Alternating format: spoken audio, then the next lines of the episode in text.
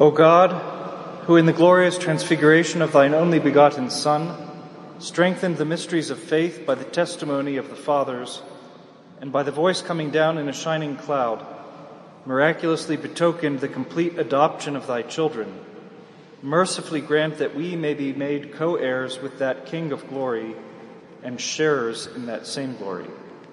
In the name of the Father, and of the Son, and of the Holy Ghost. Amen. As the collect I have just quoted suggests, the Feast of the Transfiguration could be called the Feast of Divine Sonship. The Scriptures reveal our Lord above all as a man of prayer, and the characteristic of his prayer which most strikes us is its filial confidence. He is full of tenderness for God, whom he is always declaring to be his Father, Abba. Father, I give thee thanks that thou hast heard me. On two occasions, however, it is the Father who breaks the eternal silence of the Trinity and makes his voice heard on earth in order to designate our Savior as his Son. The first of these is at the Lord's baptism in the Jordan. Lo, the heavens were opened to him and he saw the Spirit of God descending as a dove and coming upon him. And behold, a voice from heaven saying, This is my beloved Son, in whom I am well pleased. The other occasion is at the Transfiguration, which we hear of today. Behold, a bright cloud overshadowed them, and lo, a voice out of the cloud saying, This is my beloved Son, in whom I am well pleased hear ye him. We commemorate our Lord's baptism at the feast of the Epiphany on January 6th. And Dom Guéranger points out that it is no accident that the church celebrates the feast of the Transfiguration precisely seven months later on August 6th. The number seven representing the fullness of the gifts of the Holy Ghost.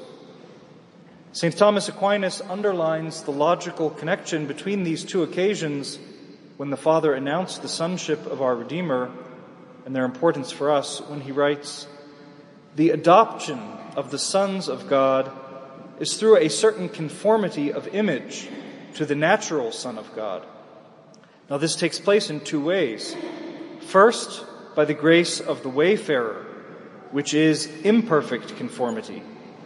Secondly, by glory, which is perfect since therefore it is in baptism that we acquire grace, while the clarity of the glory to come was foreshadowed in the transfiguration, therefore both in his baptism and in his transfiguration, the natural sonship of Christ was fittingly made known by the testimony of the Father, because he alone, with the Son and the Holy Ghost, is perfectly conscious of that perfect generation. Jesus Christ, Though his incarnation happened in time, by which a created human nature was assumed by God the Son, is the eternal Word. He is God's Son by nature. It is who he is, as God himself has testified in an eternal oath, which the psalm has recorded. Filius meus est tu, ego hodie genui te. Thou art my son. This day I have begotten thee. This day is the day of eternity, the eternal now of God. The words of the Father, This is my Son, spoken aloud at the baptism and the transfiguration, are the repercussion in time of that eternal word, Thou art my Son. Now, here is the secret to God's eternal plan concerning our own holiness and salvation. In the words of St. Paul, Jesus Christ is the image of the invisible God.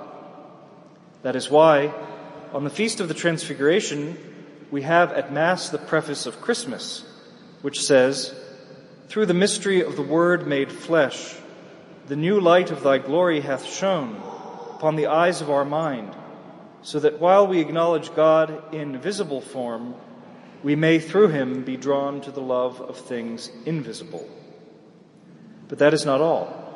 St. Paul tells us in another place, we know that to them that love God, all things work together unto good, to such as, according to his purpose, are called to be saints, for whom he foreknew, he also predestinated to be made conformable to the image of his Son, that he might be the firstborn among many brethren. You see, Christ is the image of the invisible God. And holiness for us means to be conformed to the image of Christ. God wants us to become by grace what Christ is by nature. That is to say, sons of God. The Spirit Himself giveth testimony to our spirit that we are the sons of God. And if sons, heirs also, heirs indeed of God, and joint heirs with Christ. This eternal decree of our adoption through divine grace is what St. Paul calls the mystery which hath been hidden from eternity in God. In the Latin Vulgate Bible, the word for mystery is sacramentum, and the collect today tells us that the Transfiguration has strengthened the fidei sacramenta, the mysteries of faith. As baptized Christians, we share in the filial prayer of Jesus, which is why St. Paul says, You have not received the spirit of bondage, again in fear, but you have received the adoption, you have received the spirit of adoption of sons, whereby we cry, Abba, Father. Remember that everything that exists, everything created by God, is good simply by being what God made it to be. That is called its natural goodness. So every person, even the unbaptized child, even the adult in the state of mortal sin, even the unbeliever, still bears in his soul the image of God, because his soul is a spirit created to know and love.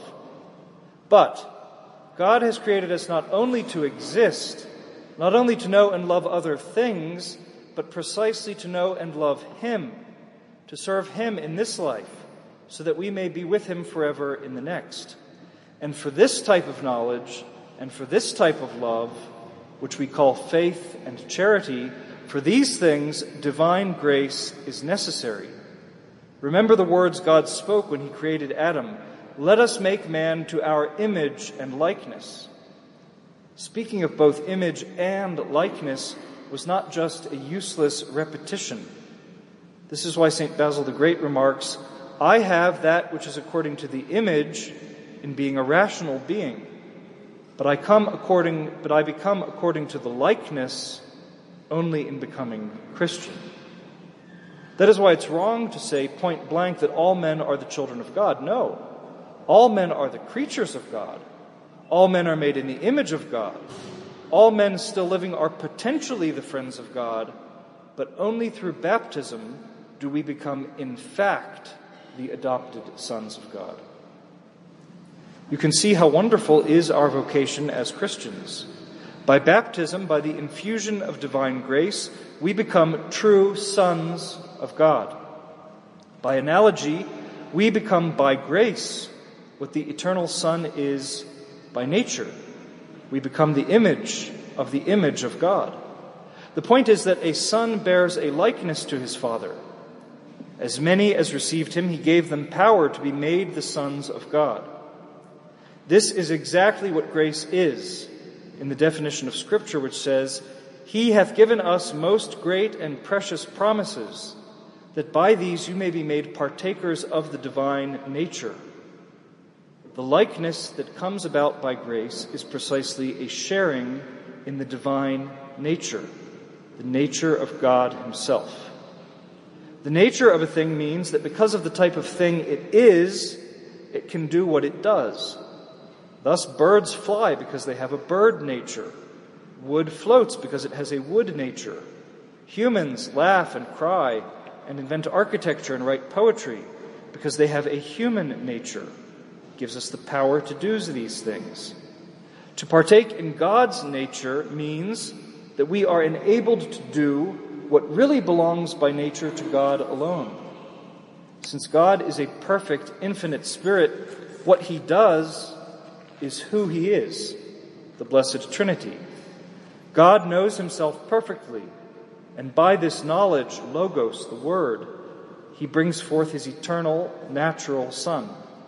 The Father and Son love each other with a love so intense that this love is an eternal person, the Holy Ghost. So in heaven, in glory, which is the consummation of grace, as we heard from St. Thomas a moment ago, in heaven we will know and love God as he knows and loves himself. That's what it means to share his nature. We'll be enabled to do what he does. If we are baptized, if we persevere in the state of grace, then the Holy Trinity literally dwells in our soul. And in heaven, the joy that comes from this presence will be unbounded. St. John is not speaking with exaggeration when he says, Dearly beloved, we are now the sons of God, and it hath not yet appeared what we shall be. We know that when he shall appear, we shall be like to him, because we shall see him as he is. There are two phases to this adopted sonship, which makes us like God grace in this life and glory in the next. And if we do not have grace, if we do not persevere in grace in this life, we cannot have glory in the next. Here you see all these concepts go together being God's Son, being like Him, and seeing Him as He is. Holiness, in the words of Blessed Columba Marmion, is a mystery of divine life, communicated and received. Communicated in God from the Father to the Son by an ineffable generation, communicated by the Son to the humanity, which he personally unites to himself in the incarnation, then restored to souls by this humanity and received by each of them. My dear people, if we keep up the devout life for the rest of our years, then when we leave this life, we too will hear these words. This is my beloved Son, in whom I am well pleased.